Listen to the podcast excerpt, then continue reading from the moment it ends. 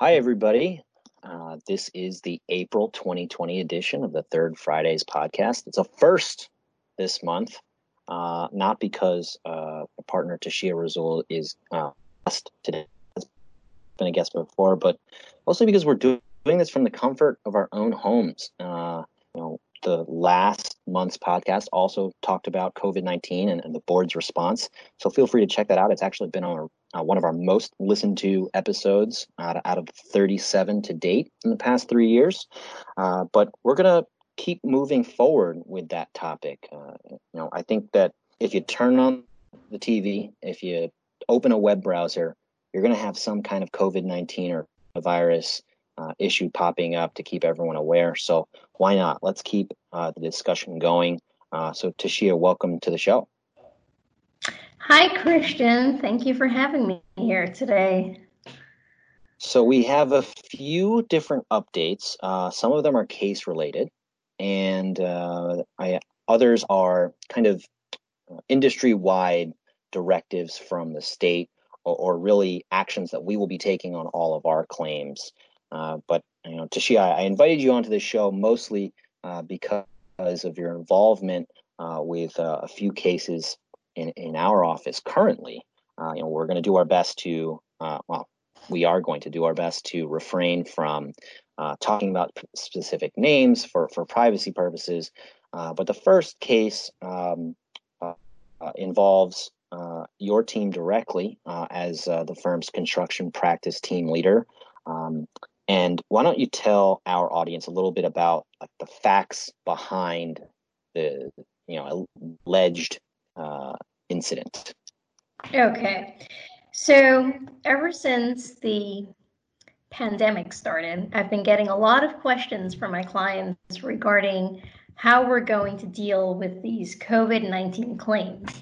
And initially, uh, we were thinking that there probably wouldn't be a lot of COVID 19 claims on uh, construction job sites because the work's typically done in you know an open environment. There's not much uh, close contact um, in closed spaces. However we have received our first uh, covid-19 claim uh, arising out of um, construction.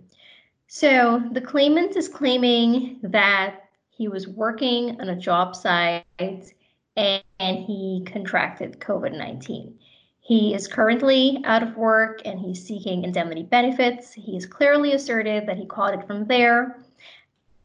Um, the facts are still a little sketchy because we or he has not yet identified who he actually captured it from, contracted it from. Um, and I think that's that's going to be one of the most important things that we need to develop in the claim. Um, he is claiming lost time benefits. Uh, the date of loss is March 19, so just about a month ago. Um, if what the CDC and the news has been reporting about COVID, he should have fully recovered by now. We have not heard that you know he's been hospitalized or sustained any uh, complications that's preventing him from going back, back to work. So, you know, at this at this time, we're not certain whether he's claiming an occupational uh, disease or whether he's just claiming that it's just a one-time accident slash illness and he just wants uh, benefits for the lost time and his medical bills paid. And this is going to be an interesting case because we don't yet know how the board is going to address them, right? If the board's going to address them as an occupational or just an accident. And depending on how it's being claimed and how it's being addressed, there are different things that we're going to need to address um, or develop the record to get. So, for instance, if he's claiming occupational disease, I think he's going to have a very hard time uh, proving it because he'll have he'll have to show, as you know, in New York for occupational diseases, that um, the the exposure was peculiar to his work environment. Right now, we're talking construction here. We're not talking about a nurse or a doctor or a first responder who is who's treating uh, COVID nineteen patients uh, 10 hours a day every day, right? So it's going to be hard to show that on a construction site, you know, exposure to COVID 19 was something that was happening every day. It's part of his job. Pretty much similar to the flu or the common cold or some other type of a temporary illness, right? I mean, I get cold and I go to work doesn't mean make it um, a very uh, distinctive or peculiar feature of my job, so that if someone else's someone else contracts it, it becomes an occupational disease. So I think he's going to have a very hard time proving an occupational disease. Um, on the flip side, though, it might be a little easier for him to prove that it's an accident, right? It's more fact specific. He would have to show that there was someone on the job site who actually had a diagnosis, not just symptoms, diagnosis. He was working with that individual uh, that person was not wearing a mask or gloves. They were coughing all day. And as a result of him being in contact with him, he developed uh, COVID 19 also. The other thing is, he would have to show that he himself has a diagnosis of COVID 19, right? And as we know from the news, there's still a lot of people out there who have symptoms, but it hasn't been confirmed. So maybe these people just have the common cold or the flu or something, and just because the symptoms mirror those of COVID 19, they're claiming to have a COVID 19 diagnosis, right? So that's something the claimant would have to prove also that he actually contracted COVID 19. So, with all, all, all of that said and done, though, um, at this point, we don't know where the board's going to go with this. We are recommending to clients to deny these COVID 19 claims. Um, this particular claim has been denied. We're waiting for the claimant to file medicals so we can get a pre-hearing conference and then move it along. But so far, he hasn't done anything. And I will also add, though, uh, a couple of weeks ago, there was a little rumor that, um, you know, the the the, the COVID nineteen claims are going to be uh, presumed occupational diseases. But let's just be clear there's been no directive from the board, there's been no change in the law indicating that they're going to be a presumptive occupational disease under workers' compensation law. And I think this really came about because the governor, maybe it was the mayor, had sent out a message saying that workers are going to be taken care of, their jobs are going to be taken care of. And I think many people interpreted this as, oh, wait, they're going to get workers' compensation benefits. But the reality is, they can be compensated, receive benefits, and um, job protection under New York's Paid Family Leave Act, not workers' compensation. So clients should be handling this as non-work related and should be denying all of the cases, which is what we're doing in this particular case. Yeah, I think that's a, a really a great recitation of, of, of how we're reacting to all of this, Tashia. I think um, you touched on a couple points that uh, I think we can uh, specifically delve into. You know, you mentioned the occupational claim, the difficulty of doing that, you know, even in a non-COVID world, right? Uh, it's not easy to say that uh, the exposure you experienced was not borne by uh, just your employment, right? You know, construction sites uh, even though they may be closed off to the public, they have a distinctive feature that still may be exposing the public, right? Like just because you work uh, on a construction site that, uh, let's say, has silica or asbestosis, doesn't mean that the passersby, the, the bystanders, you know, that are walking on the streets of Manhattan, can't also be exposed to that. And I think that that uh, is certainly an argument that we make in, in a uh, a wide ranging uh, perspective of a construction case where uh, there's nothing peculiar, like you stated, to that employment. I also think too the the, accident claim uh, is is going to be similarly tough, right? Um, you mentioned that it might be easier, but I would love to see a claimant say, "Nope, I knew that I contracted it on March 31st, 2020. I knew it. It was that day because John Smith didn't wear his gloves, didn't wear his mask, and he sneezed into my face. It was that particular day.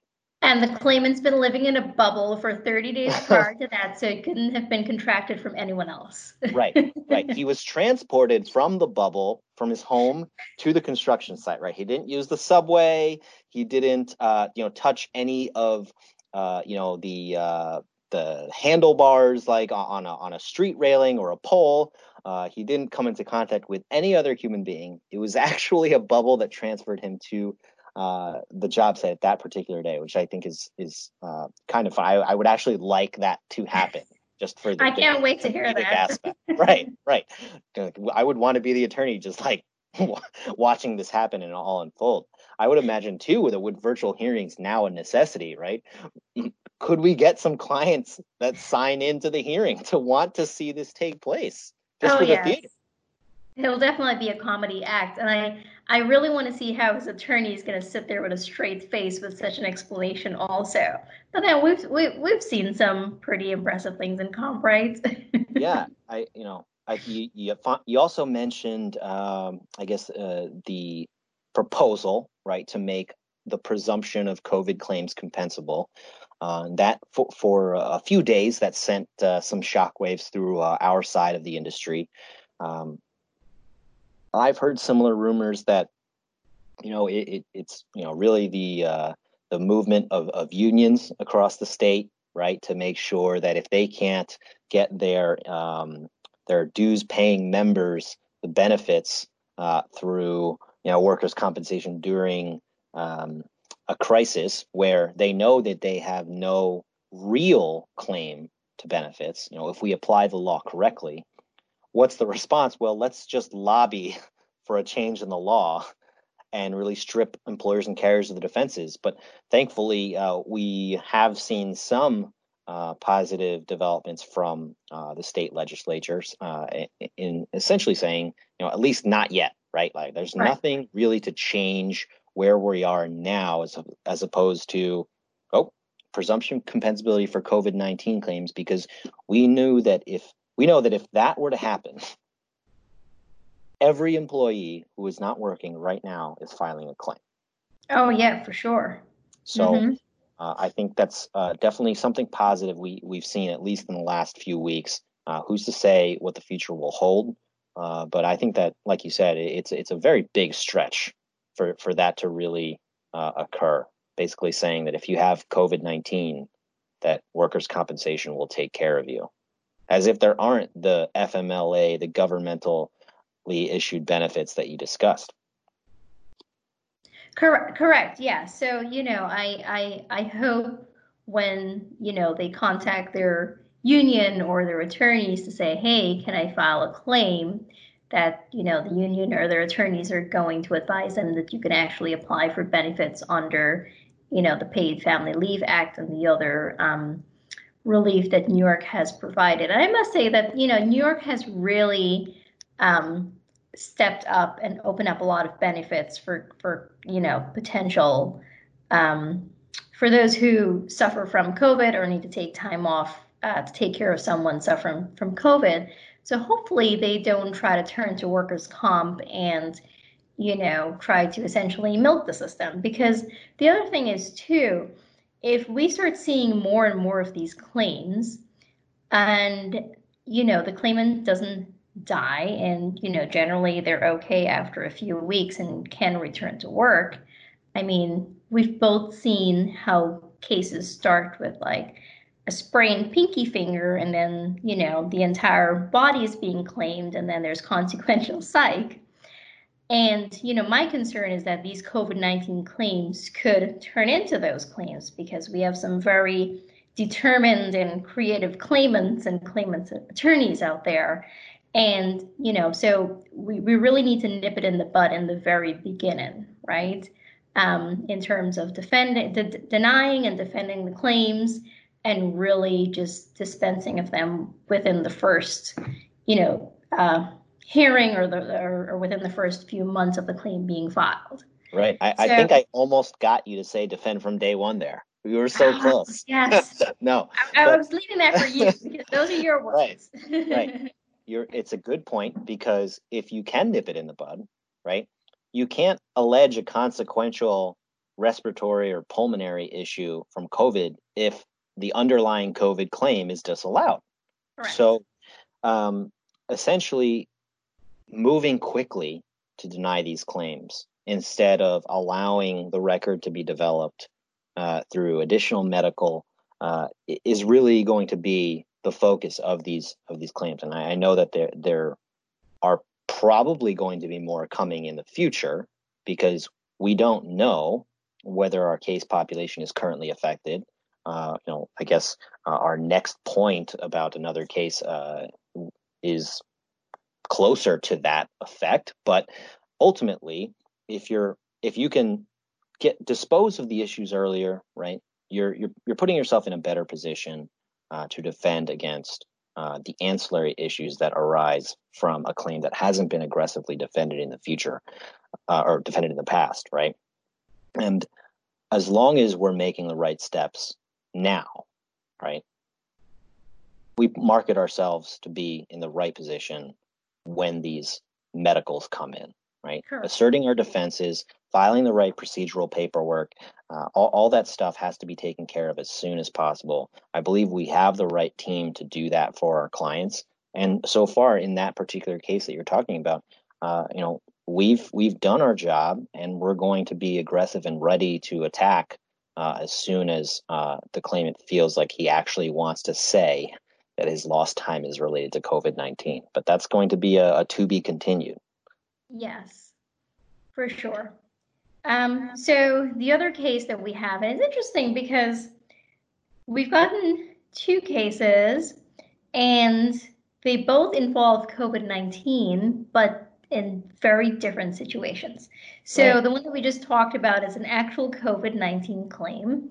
And the next claim that we have is regular ANCR claim, orthopedic injuries, but we learned that the claimant uh, died of COVID 19. So, this is another way that we're going to see COVID 19 impacting our case population. Already open litigated cases, right? So, in this particular case, it's been open for a couple of years now. The claimant's treated, he's received benefits. Um, he just filed a second claim. Interestingly, the date of loss is a date that he's received benefits for and the first claim he filed. So, I think we have a fraud issue there. And then the hearing's coming up in a couple of days for the, the new claim that he filed, and we just learned that he died of COVID 19. So the big question here now is how is this all going to unfold? What do we do next? Um, what's best strategically? Should we just let it play out and see what his attorney does? Or should we recommend to our clients, um, you know, an alternative way of closing out the case, right, without any further litigation? Um, so, so with regards to this particular case, in the first one, the first claim that he filed, there's currently an appeal pending on the issue of fraud. And the, the fraud issue is really he's been alleging different date, dates of accidents, and you know the records are inconsistent with regards to that, and his testimony's also been inconsistent. And now he's filing the second claim alleging an injury on a day that he wasn't even working for anyone, um, or so we believe because benefits have been um, awarded to him. So the, you know, in in reviewing these cases and given the circumstances that he's died from COVID nineteen, and assuming that it's actually COVID nineteen, and we'll get into the alternative in a second. Um, you know, we have to think about what's the best strategic advice to give to clients in these situations because I'm fairly certain that we're going to see a number of these claims, right? Um, especially where the claimants are a little older. It seems like COVID 19 is affecting the older population and they die of the disease. What happens to the claim at that point, right? Yeah, I think that's a, a really good uh, point because uh, COVID 19 and its impact on workers' compensation is not just whether or not the claimant has a claim for causally related COVID 19. It's whether the impact of COVID 19 affects a case population that really has nothing to do with exposure, inhalation, um, you know, transfer of a communicable disease. Right, your your your orthopedic injury, as as as you cite in this particular case, can still be impacted. Uh, and in this case, uh, we did receive word. Uh, we we're looking to confirm it. Uh, I think the state of the nation makes it a little bit difficult, but I think that hearing that you're talking about is almost like a fact finding mission, right? Does the claimant's attorney have the information that can corroborate the notes and the facts that we have, insofar as the claimant has unfortunately passed away from complications or, or uh, you know, the coronavirus, COVID 19 itself? Uh, and if that is the case, then we would be making the argument that any benefits post date of death are unrelated. Is that fair? Oh, that that's absolutely fair. That yes, that's the argument we will be making because the death was not caused by any of the injuries in our claim, so it's unrelated, right? Um, so there cannot be a legitimate like death claim, workers' compensation death claim. So in this particular situation that we have right now, in the first case, there's a pending appeal and fraud. and as a result, benefit as a result, benefits have been suspended. So the question is, do we sit back and let the board make a decision on fraud against this dead claimant, presuming he's actually dead?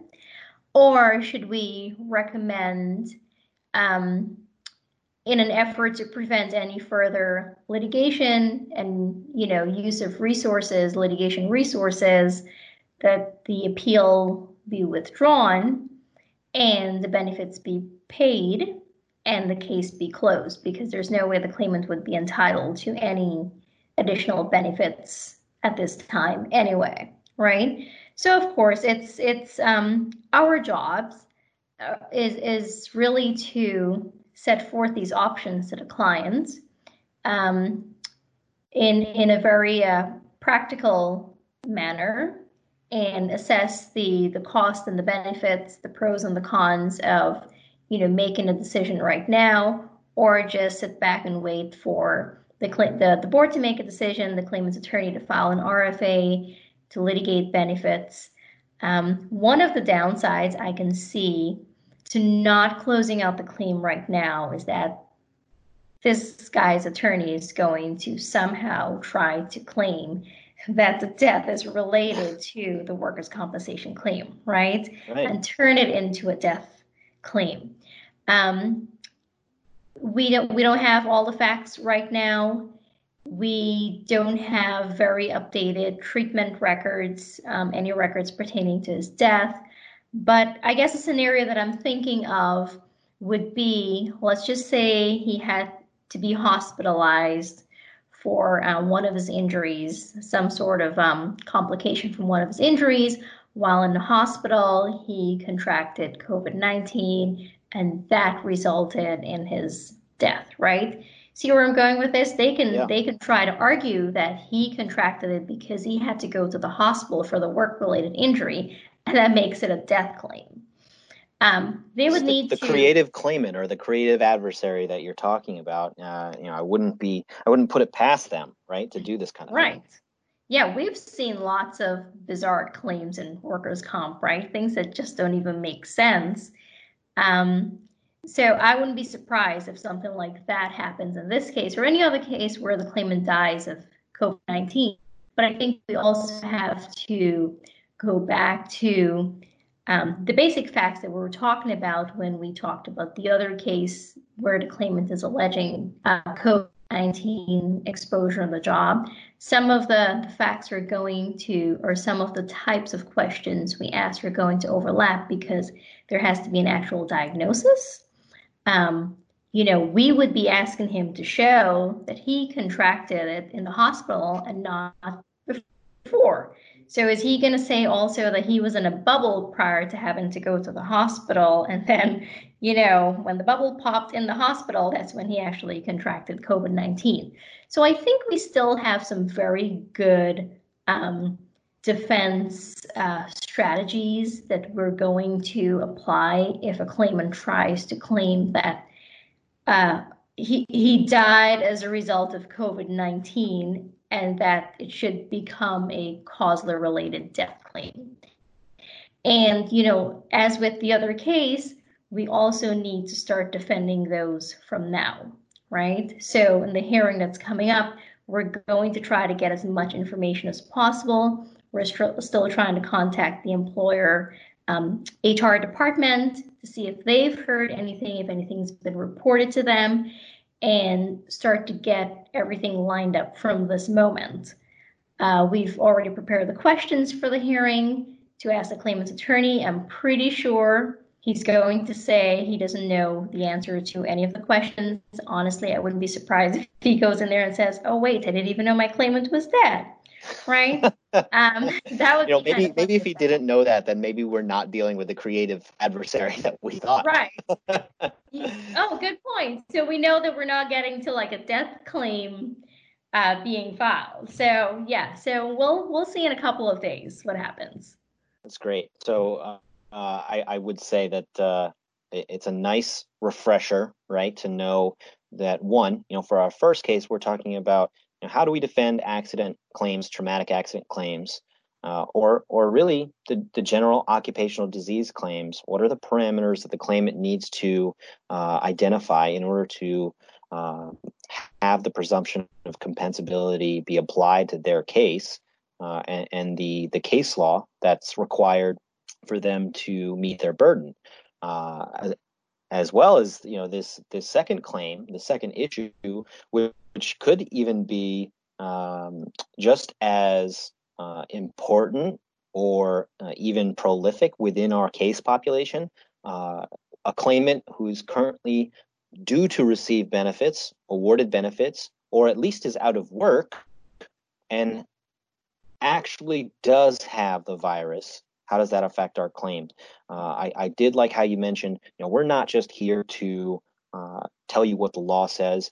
Practical advice and uh, results-oriented uh, legal positioning is where uh, we are putting our foot uh, down to really tell our clients this is the best way to handle this claim, but also leave open other options. You know, there, there might be some uh, public relations issues affected with some of the decisions we make, and, and let, letting them know exactly from a, a holistic worldview point of how this can affect uh, you know a business uh, because we are in the business of defending employers, right? That's our trademark, defending employers, and, and we want to make sure that uh, we are not just their champions of workers' compensation, but also uh, their business as a whole.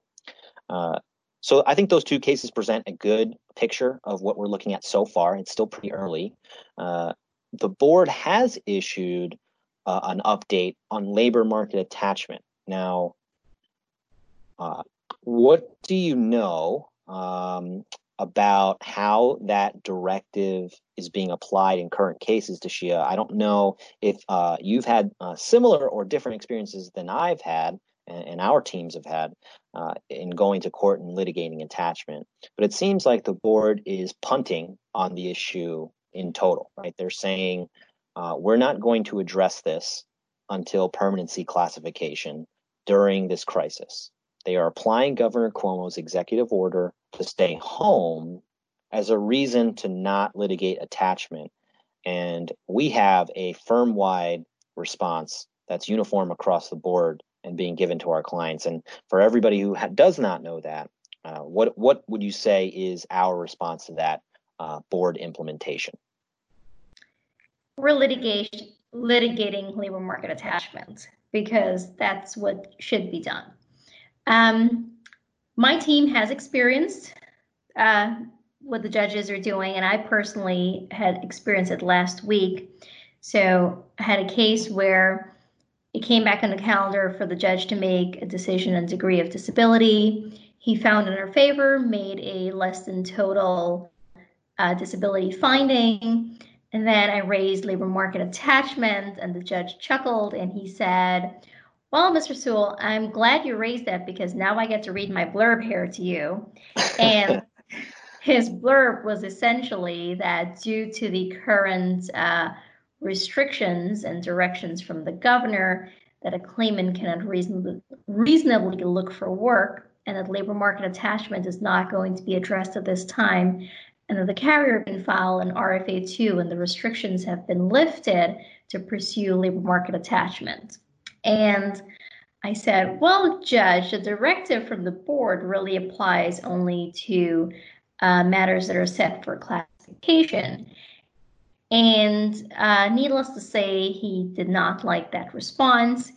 And his response was, well, how do you expect the claimant to go look for a job when you know, uh, employers are closed and laying off their employees and there's just limited resources, how is the claimant able to look for work in this situation? And, you know, so I noted my exception to him not setting it for labor market attachment. And I had a discussion with my client, and we actually decided we're going to appeal that decision because I think it was an improper decision. Um, we live in the world of computers and you know the internet and online job searches. And there are resources from job search uh, companies and organizations that are available remotely they're online classes. Um, all of these things are things that claimants could be using to show that they're attached to labor market right? In fact um, as you and i have discussed before it, it's probably even a little easier for claimants to prove labor market attachment now because, all right, um, the government um, resources for rehabilitating or helping a claimant to find a new job may not be open to the public because of the COVID 19 situation and the orders from the governor, but they're offering some remote access.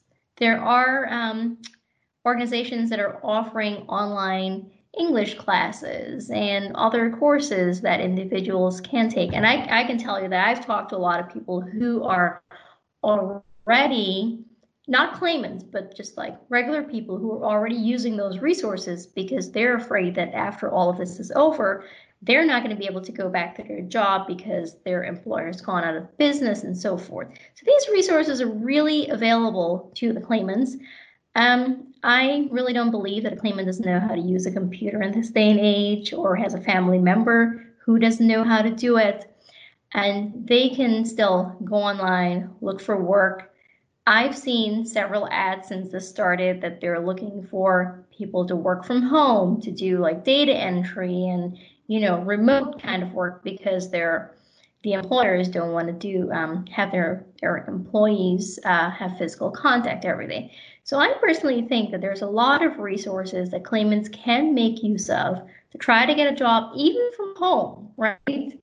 Um, they can do that sedentary work. I know. I know. Now we're getting into situations where they're like, "Oh, well, I can't do any work because of all of my job restrictions, but you're home because of COVID anyway, because you can't go out and you're still functioning at some capacity so you can do this remote kind of work. So, with all that being said and done, I think we do have a viable um, argument that the matter should be set for labor market attachment, that it shouldn't be put off. I think we should file appeals whenever we can. And you know, I, I think this is the opportunity. So we don't know how the board's going to address these appeals or these arguments that we're making. We've seen in the past where the third department has really come back at the board and uh, scrutinized their, you know, um, th- them not properly applying the case law or the laws in general and I think this is a situation where the board is just not applying the law properly. The law says a claimant who's found to be to have a less than total disability has an ongoing obligation to look for work. This particular situation, I understand what's going on, but there are still ways that the claimant could look for work. It's not like New York is shut down completely. Um, so with so so what I was going to say is that even with filing appeals, I think from a strategic perspective, I think it can help to give um, settlement leverage because a lot of claimants are out of work. We don't know when they're going to go back to work. Their family members may also be out of work. They are looking at a couple of extra dollars in their pocket. So, you know, filing an appeal where they're not getting their benefits, I think it could be helpful in settling out some cases, which is what our clients generally want. Close out the cases so we don't have to deal with them anymore. Yeah, I think that was uh, kind of the experience that, that, that I've been having as well. Uh, I know that uh, judges have this blurb, something that's been given to them. I, I think it's uh, very interesting, uh, you know, just on the idea that, you know, a judicial decision is being kind of pushed above their level uh, from some person that's saying, read these five sentences into the record.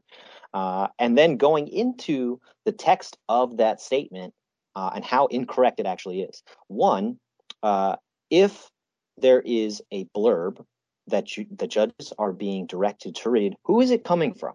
Is it coming from a senior law judge? Is it coming from a board examiner? Is it coming from the board panel? Is it coming from the chair? Is it coming from Clarissa Rodriguez herself uh, to kind of, you know, give us some kind of idea of what's going to happen? Um, I think we should have the right to know how these you know workings are are coming to fruition uh, but the, the text of the judge's blurb actually is incorrect right? Because the question posed to you in your case Tashia was how can a claimant be expected to gain employment due to the executive order? And that misses the attachment point completely because attachment does not require that they actually gain the job. Attachment just requires that they perform either an independent work search or actively participate in vocational rehabilitation you know, pursuant to cases like American Axle and resulting uh, progeny cases. It's not requiring them to obtain the job. And you mentioned that it actually might be easier because, yes, that's correct. If they perform a timely, diligent, and persistent look for work, search for work, then if they can provide evidence that the employer is not hiring due to COVID 19, they would have completed their requirement to attach to the labor market, at least for that particular job. Right. But to, to put the cart before the horse and say, we're preventing this is a complete conflict with it exactly what the board is doing, right? The board established virtual hearings in 2017, and we're benefiting from that because we can now conduct business in a way that doesn't require us to all be in the office, to all be in the courtroom. So we're saying this technology is good for this purpose, but for attachment, no. You can you can appear for a virtual hearing claimant, but those websites that allow remote training, indeed.com, that doesn't work anymore. Google, Monster, yeah. all these other avenues, they are no longer in working form according to the board. And I think you know, if if we have a client such as yours who's ready to go to um, the next level in appeal, and maybe even to the third department, I could see the third department, you know, kind of looking down on on our little administrative industry and say, you know what, if you want to change the law, there's a legislative way to do it. Change the statute, create a new one. Uh, otherwise, don't abuse the discretion of an administrative function by saying you can't pursue a defense that's codified and created in precedential case law. Agreed. Agreed. And unfortunately, I think we're going to see a lot of these findings by the judge declining to set the claims for labor market attachment. We just have to keep uh, raising the defenses and pursue them. If an appeal is necessary, just file the appeal. And hopefully, the board's going to take the right approach to this. Right.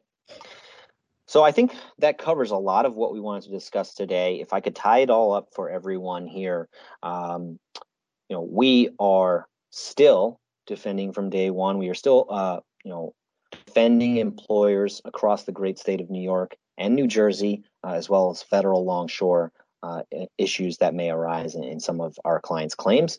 Um, the coronavirus and COVID 19 has changed the uh, the mode or the method in which we provide service to our clients, uh, but it has not stopped the actual service. Uh, if anybody wants to locate um, our coronavirus and COVID nineteen materials, uh, it is loisllc.com slash coronavirus, uh, and the most recent addition to that uh, section of our website deals with questions employers can ask of their case population, of their employee population to determine what are their next steps to take uh, in preparing for workers' compensation claims associated with coronavirus and COVID 19. Um, Tashi, I don't know if you have anything else to add, but I thought this was a, a great recitation of some of the things you're involved with as uh, the construction practice team leader at our firm. I know that the two of us uh, had a scheduled trip to Dallas for a, a, CLM conference last month that was canceled due to this issue.